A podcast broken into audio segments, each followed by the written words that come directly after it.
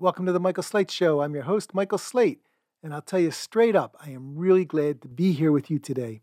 So much is going on these days, and we need to stay connected more than ever if we're going to have a chance of any kind, any kind of a chance at turning the world right side up. So, no messing around now. Our show is packed, and we need to jump into it right away. At the back end of the show, we'll be listening to Andy Zee now, if you are a regular listener to the show, you know that Andy is a frequent guest on the show and he never leaves us hungry. This time out, we'll be listening to a commentary that he made on the RNL, Revolution Nothing Less show, that he shares every week with Sunsara Taylor. You can tune into a new RNL show every Thursday on their YouTube, the RevComs. You can tune into both new shows and past shows on the YouTube channel whenever you want to dig in deeper. Before that, we'll hear two excerpts from Bob Avakian, BA, the chairman of the Revolutionary Communist Party and the most important political thinker in the world today. The second excerpt is titled The Oppression of Black People and Other People of Color, and it's taken from the film Why We Need an Actual Revolution and How We Can Really Make Revolution. And opening the show up, BA speaks to the question what will it take for the masses of white people to break from white supremacy? This is from the Q&A part of the film why we need an actual revolution, and how we can really make revolution. So let's jump into it. Well, you rightly pointed out that there's basically a marriage between white supremacism and capitalism since the inception of this country. That the establishment, the capitalist establishment, essentially used white supremacism to get the masses of whites to support capitalism as against their own economic interests. This is uh, pointed out to a large degree by um, Michelle Alexander in her book, The New Jim Crow, with the the uh, invention of anti-black laws after the, after the uh, Bacon's Rebellion. So, and there's been repeated instances of the same basic phenomenon throughout U.S. history. So, how is it can we expect? How can we expect?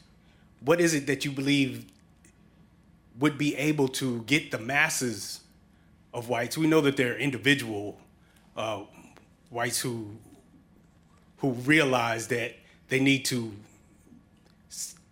take down the capitalist system and white supremacy with it. But how will we get the masses? How is it possible, in your view, to convince the masses of whites to ever support the destruction of white supremacism when historically they have consistently chosen to support white supremacism against their own economic interests, as is the case with supporting people like Trump and the Republican Party and neoliberal economics generally. We could rephrase the question is is there any hope for white people? uh,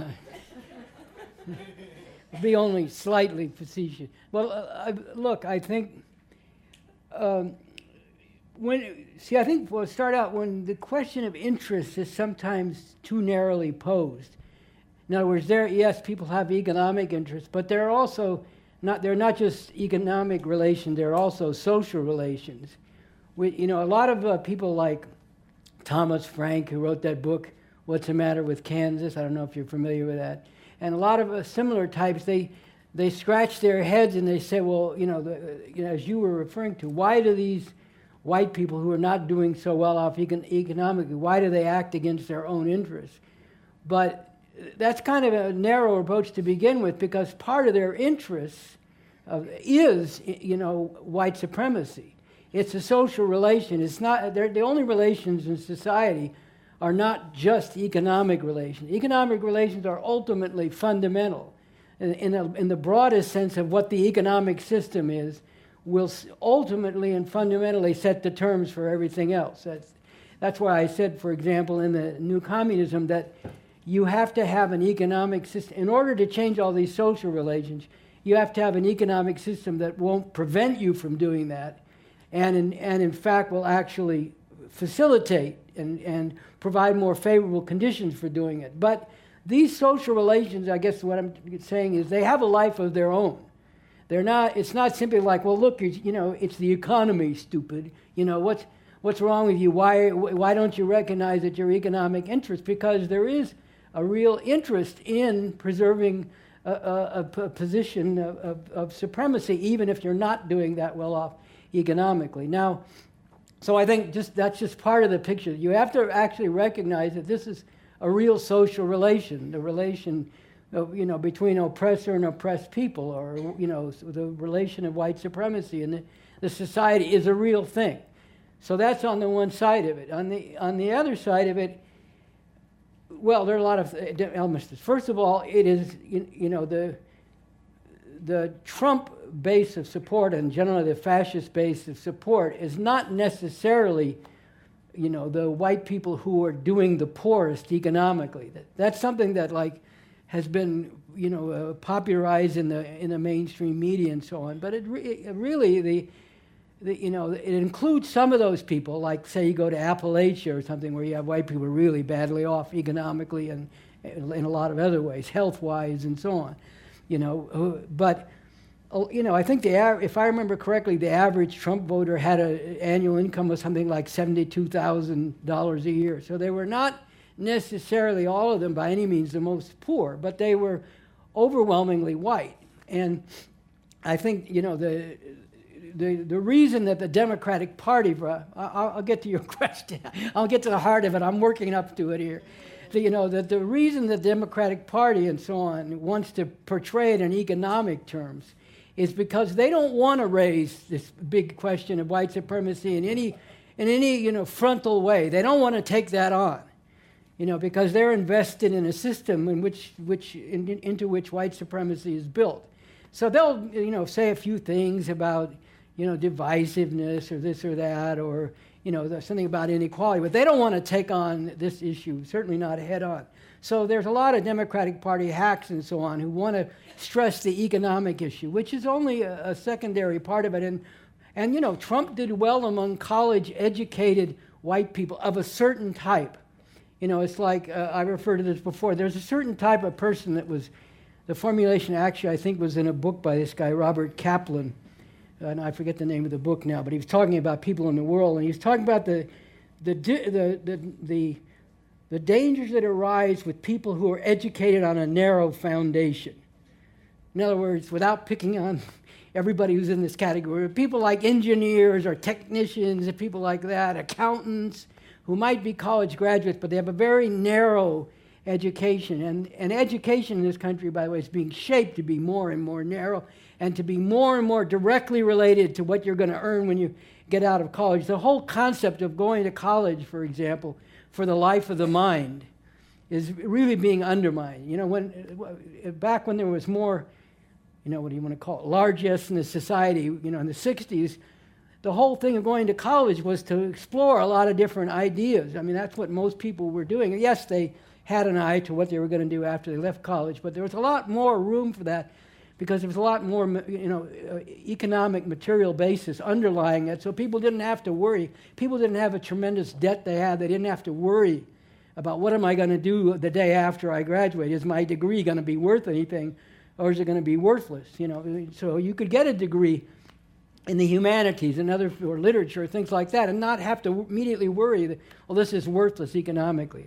Anyway, I'm ranging around, but I'm trying to get at the idea that it's that it's, it's not just you know, people who are poor off economically, but it's more the social relation of white supremacy. Okay, on the other side of the picture, there, you know, there have been times more recently and as a more mass phenomenon in, in an earlier period, particularly in the 60s, when a lot of particularly youth among white people who, you know, took a very de- a determined stand against white supremacy.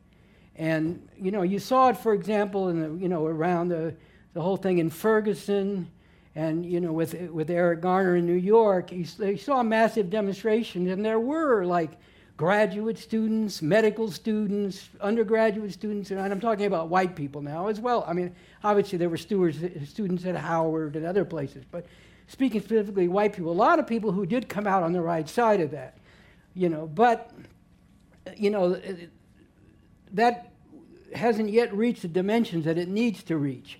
And in the 60s, I will say that among us, particularly the, the white youth who went to college, but not only them, there was a massive phenomenon of people repudiating just about everything that the system is about, including white supremacy. And, you know, it was seen in the early period when a lot of the uh, white students were mobilized to go to the South for Freedom Summer in 1964. And, uh, you know, across the college campuses, support for the Black Panther Party was very widespread among white college students. I remember being part of working on that, and there was a lot of. So it's, it's, it's not true that there's never been a, a phenomenon of people turning against that. But, you know, we have to look at, there were certain things going on at that time in the world as a whole. There were all these anti colonial struggles going on in the third world, to which I referred in a general sense. And within this country, there was a whole upsurge of black people after World War II. Uh, you know, beginning with the civil rights movement, you know, in the early 50s, and then developing into a black liberation movement whose highest expression was the Black Panther Party. And, and that had a profound effect on a whole generation. And, and it, it, was primarily students, but there were also a lot of, uh, uh, see, here's the thing, a lot of white, more working class youth were drafted into the army at that time. They were influenced in the army by black soldiers. They were also influenced, and Latino soldiers and others they, who weren't white, they were influenced by the Vietnamese. They were influenced by what was happening in China. A lot of them ended up, you know, uh, you probably know about the winter soldier phenomenon of all the, you know, all these soldiers who went to, the, you know, uh, came out publicly, denounced what, what they'd done and what the, more broadly what the U.S. was doing in Vietnam. They had that mass demonstration where a thousand of them or so took their medals and threw them back at the Capitol and stood on the steps and said, if we ever fight another war, it'll be to take these steps. So, you know, and even, even in the factories and so on, there were younger white workers. You know, it was all mixed in with, with the kind of countercultural stuff of, you know, of, uh, you know, smoking dope and listening to music that was outlaw music and so on. But it was all heavily influenced by what was happening in the world at large, but also particularly by what was happening with black people and the, the upsurge of that. And, uh, you know, for example, I was part of the free speech movement in Berkeley, and the leaders of that, I was just a rank and file person newly involved, but the leaders of it were, many of them were people who'd been in the Mississippi Freedom Summer and came back, and they were very strongly influenced by that. And in their minds, and pretty much broadly in everybody's mind who was involved, this free speech movement, while it had its own particularity as a student movement with demands around that, was most of all connected to the civil rights struggle in people's minds. That's what gave it its inspiration, impetus, and that it was directly connected in the sense that it started because the university tried to prevent people from organize on the ca- organizing the, on the campus against uh, discrimination in businesses in the in the Bay Area. So uh, this this upsurge of black people it had, you know, people could see that this upchurch had right on its side. And that strongly influenced, you know, youth are not, like I said, they're not as fixed, eh, you know, they're not, they're not as invested in the way things are. They're not as fixed on the idea that things have to be this way. They, you know, and this youth upsurge did influence broader ranks of people, including people from the older generation, although there was a lot, a lot of struggle that went on. I don't know if you're familiar with the Phil Ochs song, Love Me, I'm a Liberal. But look, go, you know, find it on the internet and listen to it sometime, because this was a, you know, a young white radical of the times wrote this really great song exposing all the hypocrisy of the liberals you know, and uh, you know it's very timely, by the way. I recommend everybody go listen to it. You know, I mean, he has one unfortunate anti-gay line in it, but you know, overall the thing is, is is very good and very timely and relevant. But the point is, even you know, even so, with that, things spread beyond just the youth. But the impetus, impetus again was coming, particularly from black people, and then you know, that you got the whole you know, brown beret phenomenon among the, you know, uh, the Chicanos and, you know, broader movement. You got the young lords among the Puerto Ricans. And there was this whole upsurge, and it, it inspired people, especially the youth. You know, it, it was, compared to that, you know, hanging on to white supremacy seemed, not, you know, both paltry as well as really wrong. You know, so what's happened since? You know, that movement, that upsurge in the 60s was defeated there was vicious repression, as everybody knows, I think, here, but in any case, you know, just to review it, a vicious repression against the Black Panther Party in particular at a certain point. And then things, you know, along with that, things changed in the world. You know, China, which had been a socialist society that was a great, you know, like people say sometimes, I know this is a question that comes up even if people are too polite to say so, maybe you're not. You know, well, how can I go out and tell people we have to follow an old white man? You know, well, we followed an old uh, Chinese man back in the days of the 60s named Mao Zedong. You know, we didn't follow him because he was Chinese. We certainly didn't follow him in spite of the fact that he was Chinese. We followed him because he had the most advanced understanding and the most developed scientific approach that time to the, what the problem facing the masses of people in the world was and what to do about it. So that's the criterion that you have to struggle with people over, just to speak to that, you know. But, but uh, I think what happened was China, you know, was taken back off the revolutionary road. Capitalism has been restored, much as they don't openly say so. It's, it's sort of an open secret that China is capitalist now. And a lot of these third world struggles were either defeated or co opted.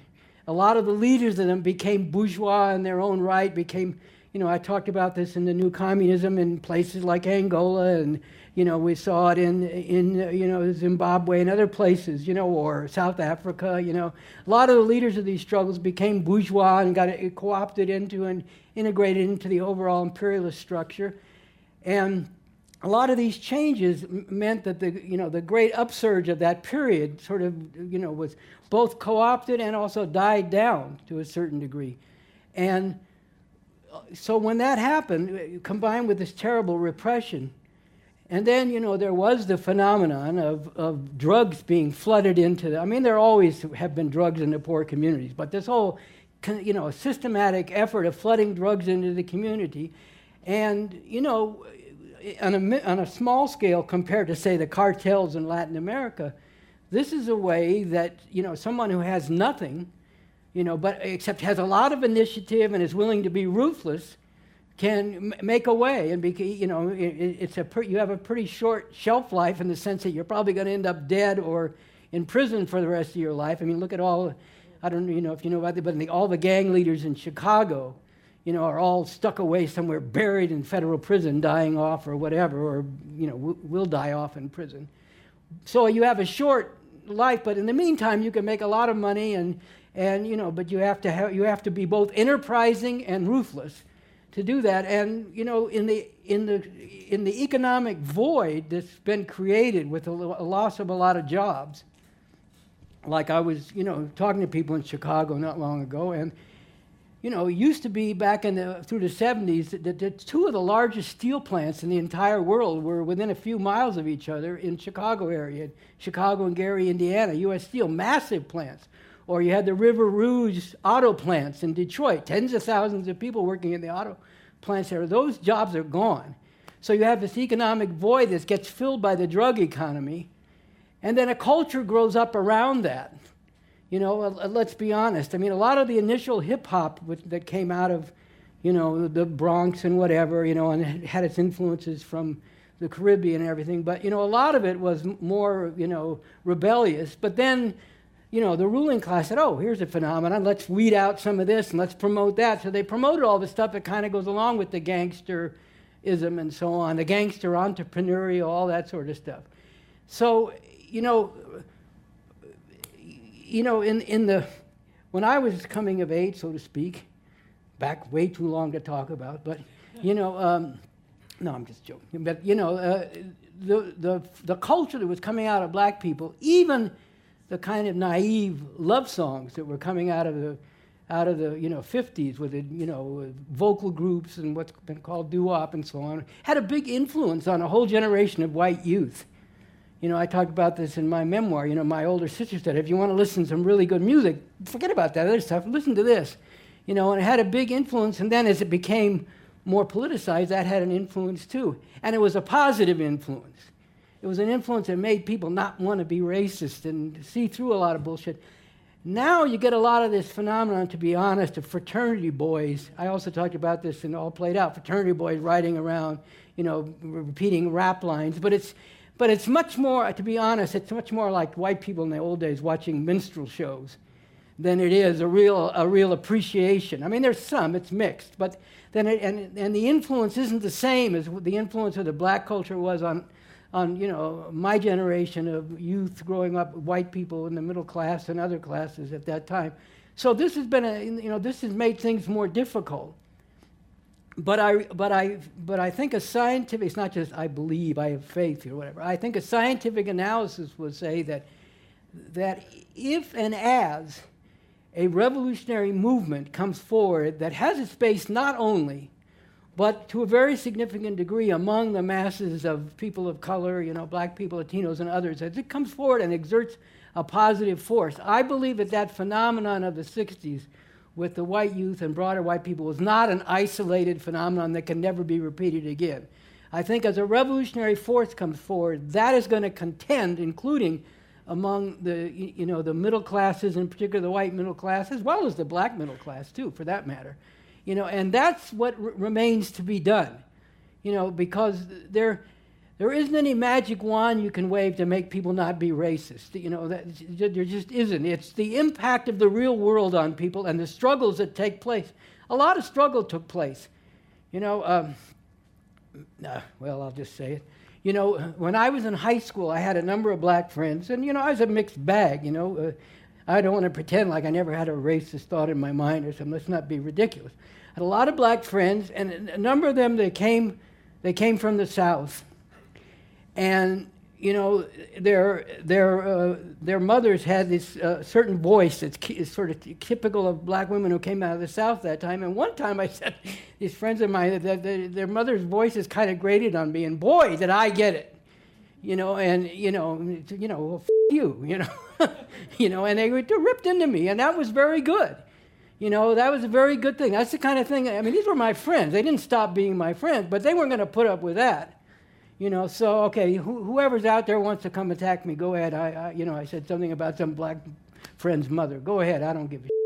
You know, that, because it's time to be honest and talk about real things here. You know, and um, you know this this is a real lesson for people.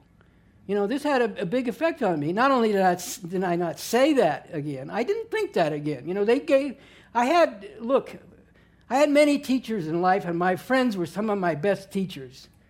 You know, they, they didn't teach me the science of revolution, but they taught me a lot about life, and it was through a lot of struggle. You know, and I wasn't, I wasn't a liberal, you know. I mean, in other words, I said what I thought and took the consequences, and so did my friends. You know, we, that's, the way, that's the way you are when you're really friends. You know, and sometimes you didn't talk to each other for a couple of days because you got pissed off. Okay, you know, that's the way it is. But I had a lot of really good teachers, and I think that phenomenon can happen not just on a personal level, but on a much broader level, especially when it's infused with a scientific approach. And when, you know, when it's coming forward as a, ma- a growing mass phenomenon, this can impact broadly white people. You're not going to win them over by saying this is not in your economic interest. That's way too narrow. You know, they're, they're going to say, maybe not, but I like, this, I like this fact that I may not be any other way, but I'm better than these people over here. And you're not going to deal with it just by telling, I mean, uh, you know, yes, you can point to the fact that it's stupid on them, their part economically, but that's not going to do it. You have to have a whole struggle about this broader social and cultural phenomenon. And what kind of world do you want to live in? You know, and, uh, you know, people weren't just begrudgingly going along with it. People were inspired. That's the thing to understand. People were inspired by people standing up and saying we've had centuries of oppression and we're not going to take it anymore.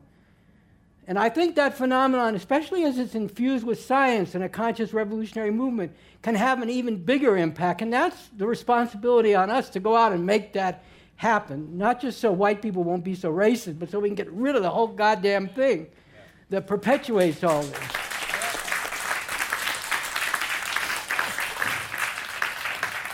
Yeah, did you want you want to follow up?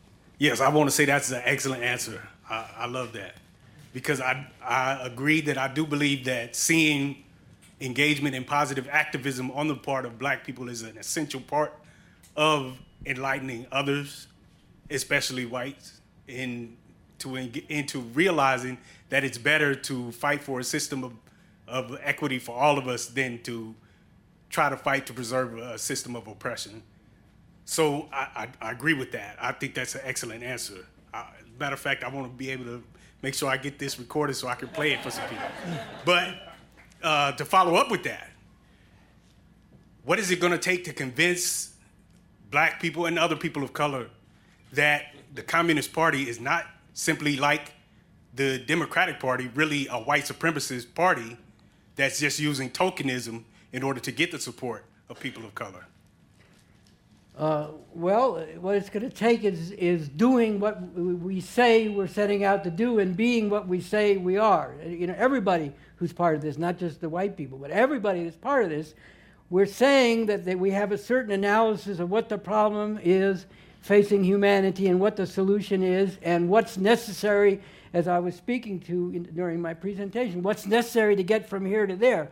And what will convince people is seeing people consistently acting on that yes, propagating it, struggling with people about it, but consistently acting on it. That's, that's what is the most convincing thing because people will have questions, especially people who've been burned a thousand times. You know, this is, there's, there's uh, nothing surprising and nothing wrong with people, you know, wanting to see something proven as long as, it, you know, they're willing to, uh, you know, look at it honestly and see what it is. You know, that, that's the thing we have to get beyond. We have to get beyond where people just listen to a lot of slander about different things.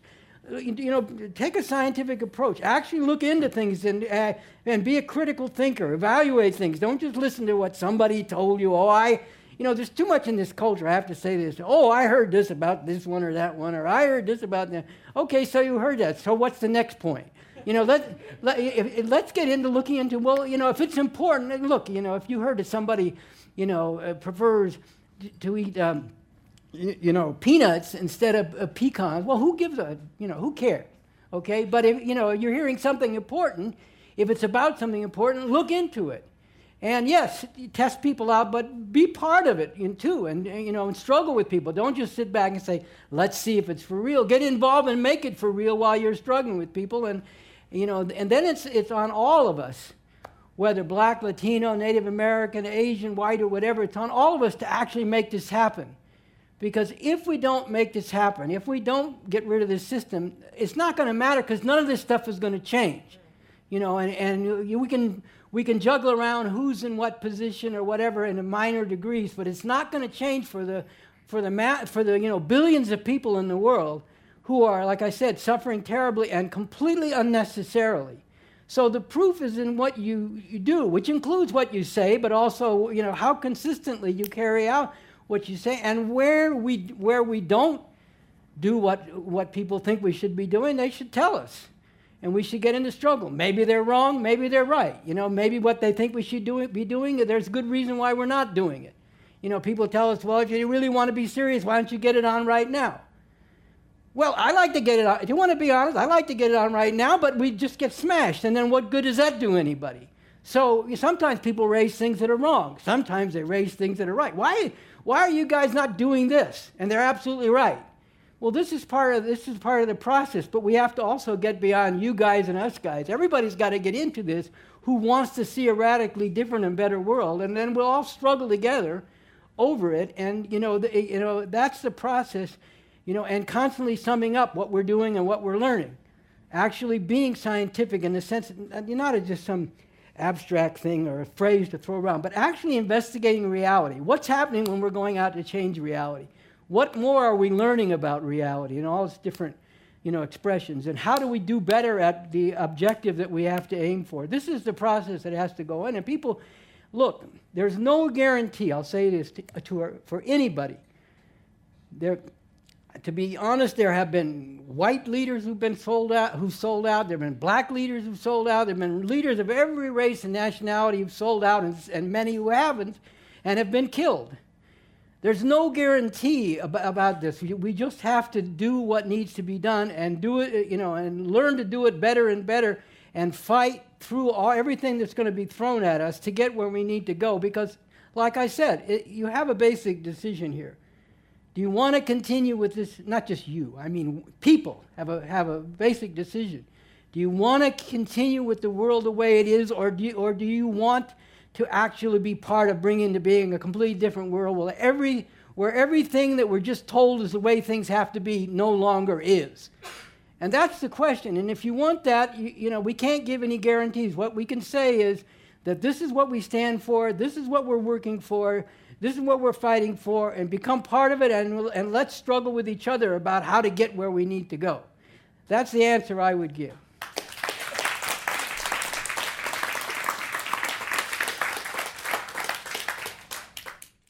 That was Bob Avakian on what will it take for the masses of white people to break from white supremacy.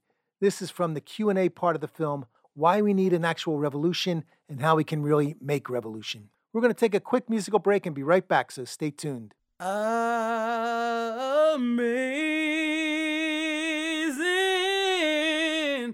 disgrace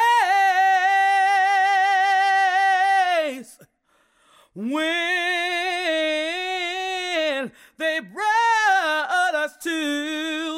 godforsaken place.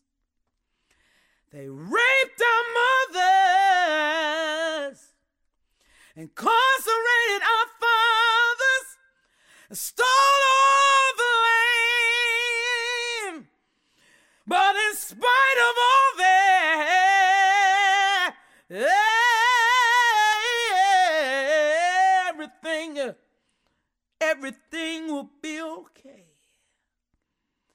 And that's a natural fact. But nobody, nobody will never, never, never, they will never be free until they free me and we, me and we.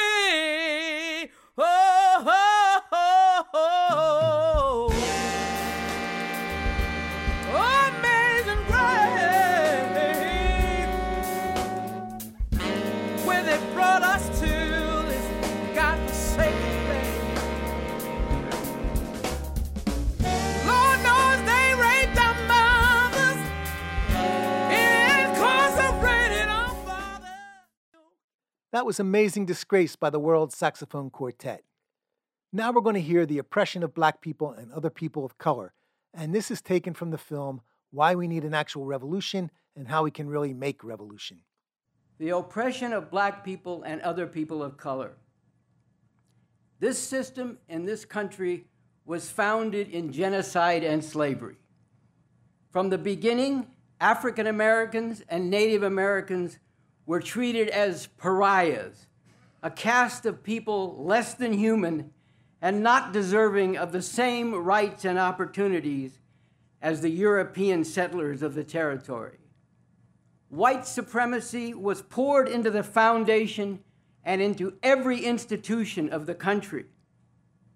The uniting of the United States was accomplished through the compromise written into the founding Constitution that institutionalized slavery. And for generations, slave labor produced a great part of the wealth of this country. As I said in Basics 1 1, there would be no United States as we now know it today without slavery. That is a simple and basic truth. And then, when it was no longer possible to contain the conflicts that had been somewhat held in check by the founding compromise, the Civil War erupted between the southern slave states and the northern states, which increasingly were based on the exploitation of wage labor by capitalists. But shortly after the end of this Civil War, another compromise was engineered, which was a continuation of the original compromise under the new conditions. The country was put back together on the basis of reaffirming and reinforcing white supremacy. With the masses of black people still overwhelmingly in the South, subjugated and terrorized into second class citizen status, exploited in conditions of near slavery and sometimes still literal slavery by white plantation and other property owners. And the land and way of life of the native peoples was further stolen through armed conquest and decimated by slaughter, confinement in reservations, and cultural genocide which has resulted in the poverty, oppression, and repression that continues to be inflicted on Native Americans to this day. Under slavery, it was the armed patrols and militias, organized by the slave owners, that hunted down slaves who rebelled or just tried to escape and terrorized the masses of black people as a whole. After slavery, with Jim Crow segregation, it was the Ku Klux Klan, together with local sheriffs, who largely played this role. Today, in the conditions in which masses of black people in the ghettos of the inner cities find themselves, the role that was played in the past by the slave patrols and then the Ku Klux Klan and local sheriffs is now carried out by heavily armed urban police forces. This is a big part of the overall role of the police, which, as I said in Basics 124, is not to serve and protect the people. It is to serve and protect the system that rules over the people, to enforce the relations of exploitation and oppression, the conditions of poverty, misery, and degradation into which the system has cast people and is determined to keep people in. The law and order the police are about, with all their brutality and murder, is the law and order that enforces all this oppression and madness. In the days of slavery and then Jim Crow segregation after the Civil War, the oppressors viciously exploited and terrorized black people, brutally murdering those they saw as posing a threat or not staying in their place.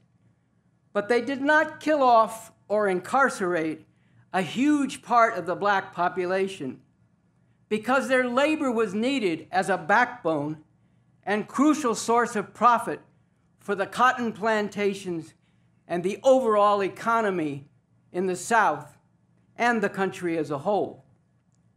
Today, with great numbers of black people concentrated in the inner cities, and with many factories and other capitalist enterprises having moved away from the urban cores, the police have killed thousands of black people in the last few decades, and they play a key part in forcibly maintaining masses of black people in a situation where, especially youth, robbed of any decent future under this system, are killing each other in the thousands, and millions are either incarcerated or in some other way under the control of the so called justice system. Because white supremacy is such a defining part of this country, it is not just African Americans and Native Americans, but people of color generally who are subjected to discrimination, degradation, and brutality. And this applies now in acute ways to those whose roots lie in Mexico, El Salvador, and other parts of Central America and the Caribbean, which are tightly ensnared in a net of domination and exploitation by the imperialists of the USA, whose ravaging of these countries has driven many to emigrate to the US itself. White supremacy and capitalism, they have been completely interwoven and tightly stitched together through the whole development of this country down to today. To attempt to really put an end to white supremacy while maintaining the system of capitalism would tear the entire fabric of the country apart. White supremacy and capitalism. It is not possible to overcome and finally abolish the one without overthrowing and finally abolishing the other. That was Bob Avakian on the oppression of black people and other people of color, and it's taken from the film Why We Need an Actual Revolution and How We Can Really Make Revolution. You can see the entire film, hours of questions and answers, film clips for sharing online, and much more at revcom.us. Just click on the Avakian tab at the top of the homepage. We're going to take another musical break and be right back with Andy Zee, so stay tuned.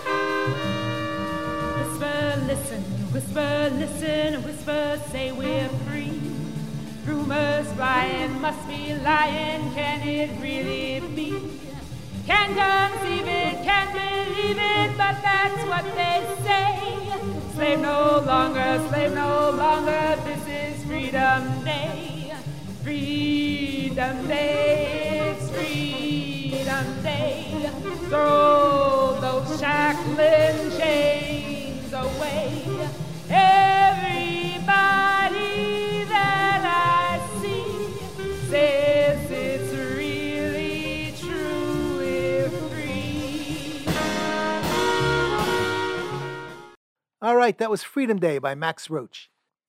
Now we'll hear Andy Zee, the co host of the RNL, or the Revolution Nothing Less show, on Let's Get Down to Basics. We need a revolution.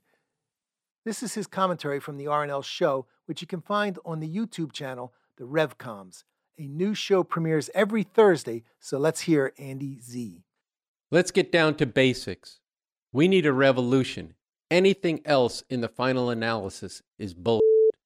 That's Basics 3 1 from the talks and writings of Bob Avakian.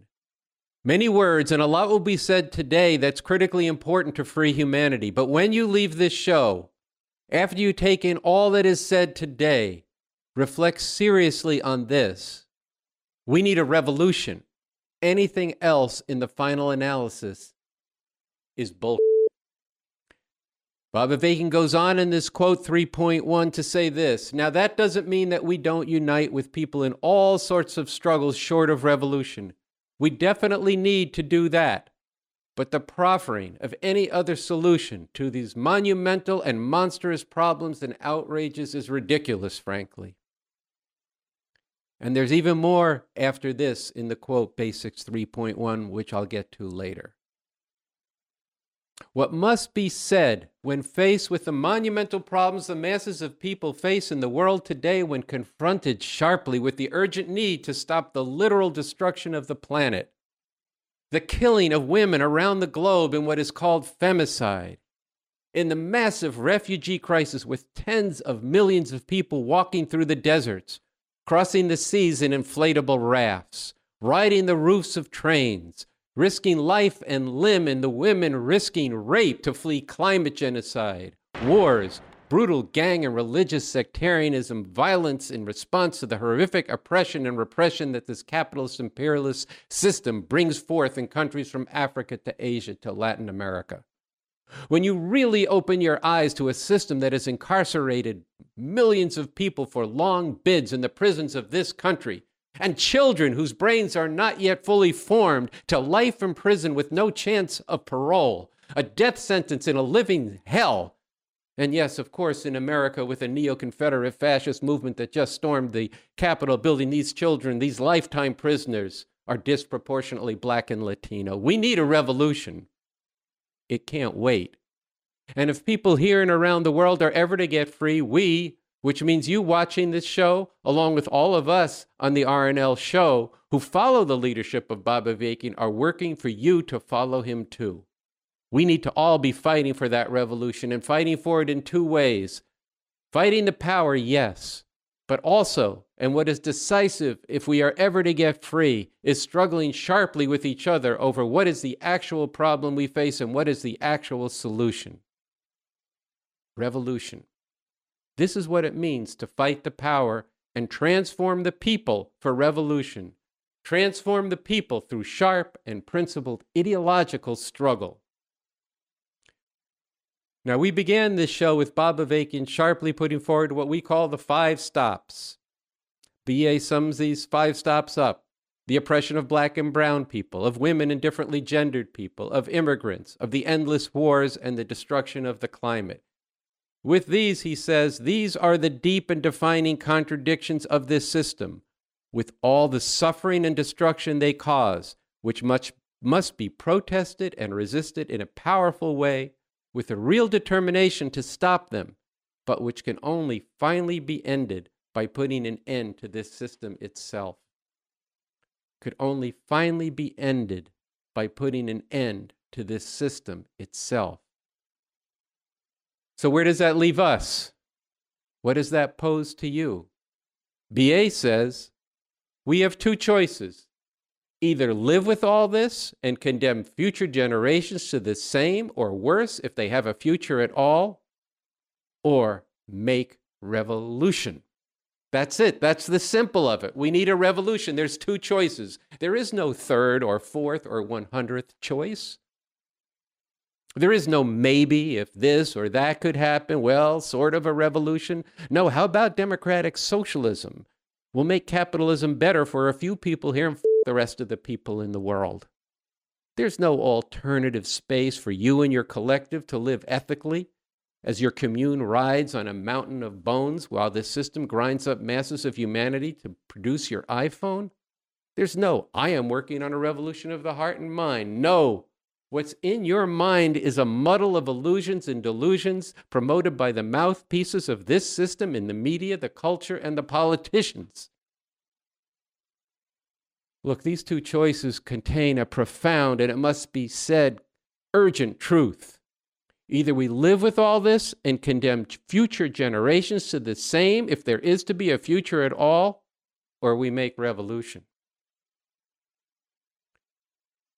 Early in his statement, A New Year, the urgent need for a radically new world for the emancipation of humanity, Bob Avakian sharply poses the situation we face. What has been accomplished and what has been changed through the 2020 election of Biden and what has not. If you've been watching the RNL show, you know that I've been quoting this on most every show, and I'm going to continue to do so because it sets the stage on which we are living quote, the electoral defeat of the Trump Pence regime only buys some time, both in relation to the imminent danger posed by the fascism this regime represents, and more fundamentally, in terms of the potentially existential crisis humanity is increasingly facing as a consequence of being bound to the dynamics of this system of capitalism imperialism but in essential terms, time is not on the side of the struggle for a better future for humanity. So the time there is must not be squandered, mired in oblivious individualism and political paralysis, or misspent on misdirected activity that only reinforces this system, which perpetuates endless horrors for the masses of people and has brought things to the very brink of catastrophe. So let's be clear, first of all, on just why we have only just bought some time. And let's be clear on why we've bought time to do what? To make revolution, to prepare now for the time when an actual revolution could be made and won. Later in the New Year's statement, Bob Avakian says the profound problems confronting humanity cannot be solved. In fact, they can only get worse within the confines of this murderously oppressive and exploitative system and the chaos and the destruction it will continue to unleash on a massive scale so long as it continues to dominate the world. Now, hear what Bob Avakian says about this. This is a fact based, scientifically established truth. Ignoring, denying, or trying to pursue individual escape from this reality will only make things worse and hasten disaster. Is it fact based that this system can not solve any of these five stops? Yes. Work has been done by Bob Avakian to demonstrate that this system cannot be reformed. And more, that all the suffering caused by this system is goddamn unnecessary. And this is serious. If you want to turn away from seriously engaging this revolution and what BA has brought forward, and if you care about those five stops that opened the show, then you need to make the case that there is some other way out for the masses of people here and around the world to escape, to end the brutal oppression of this system, other than by rising up en masse in their millions to overthrow this system. Try as you might to make the case that there's an easier way, You cannot. Revolution is a hard road.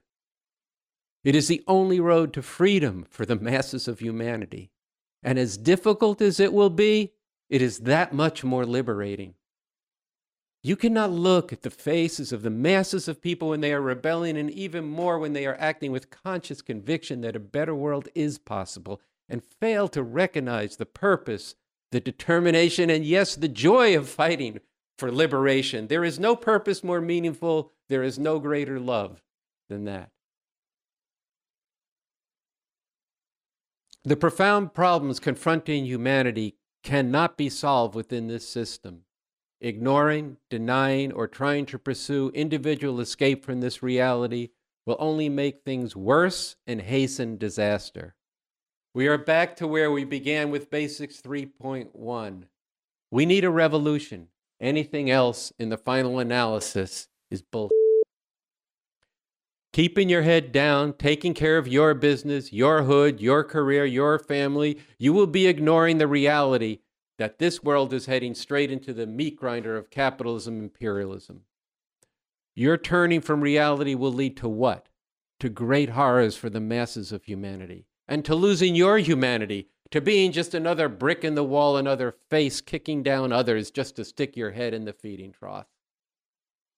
We've heard all the rationales, the justifications, and the self justifications that the people out there are too fucked up, too into bullshit too into themselves. Sometimes it's I'm too fucked up. COVID got me down. I got to deal with me.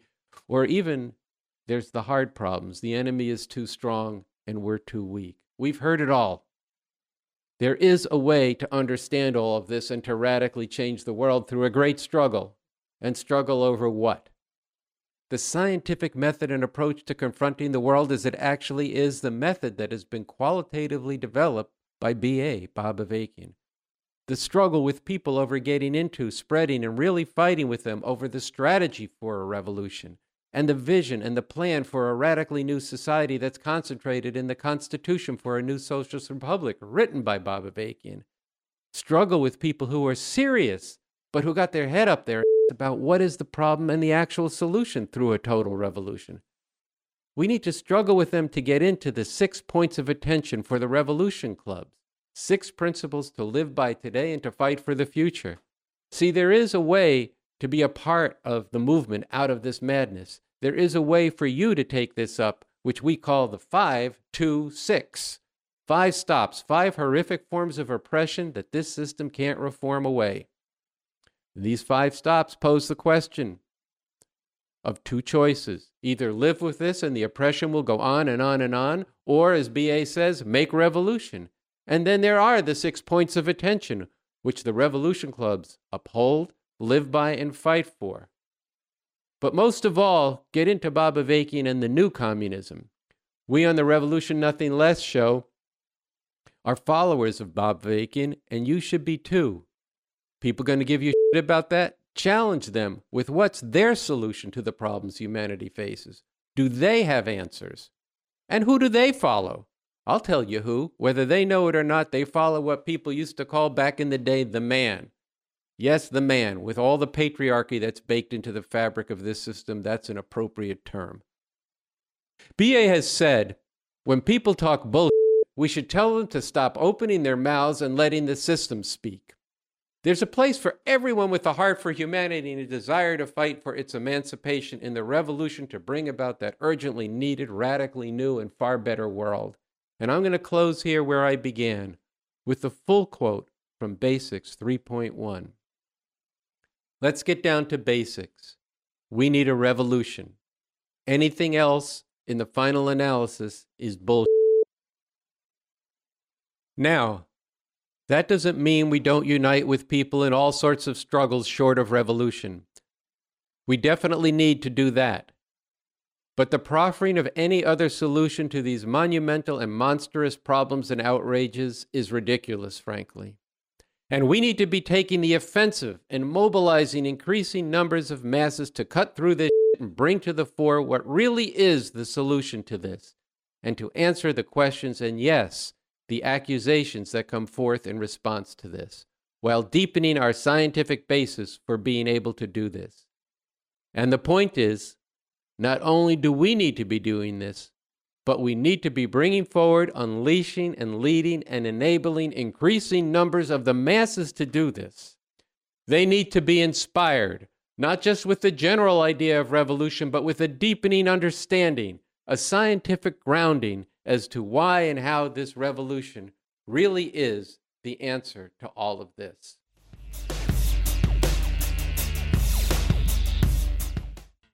That was Andy Zee, the co host of the RNL or Revolution Nothing Less show on Let's Get Down to Basics. We need a revolution. This is his commentary from the RNL show, which you can find on the YouTube channel, The RevComs. You'll find a new show uploaded every Thursday, and you can also check out archived shows and a lot more. That's The RevComs. I mentioned earlier that you can find the works of Bob Avakian at revcom.us. You can also follow on social media Facebook, Twitter, and Instagram with the handle at the RevComs. And that brings us to the end of yet another show. I want to thank my assistant producer, Henry Carson, my production assistant, Jeff Pryor, and each and every one of you for tuning in.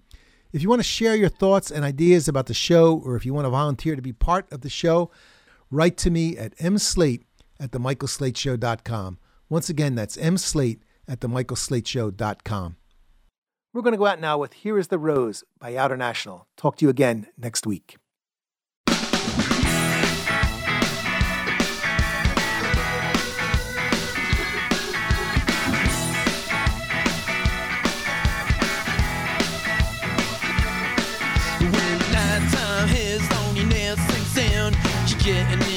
In mischief. I'm listening. I wanna hear your thoughts, see it all. Like a hit waves through the walls. You wanna go out tonight, you want to know what it's like when the wind's in your lungs and the fire is in those eyes.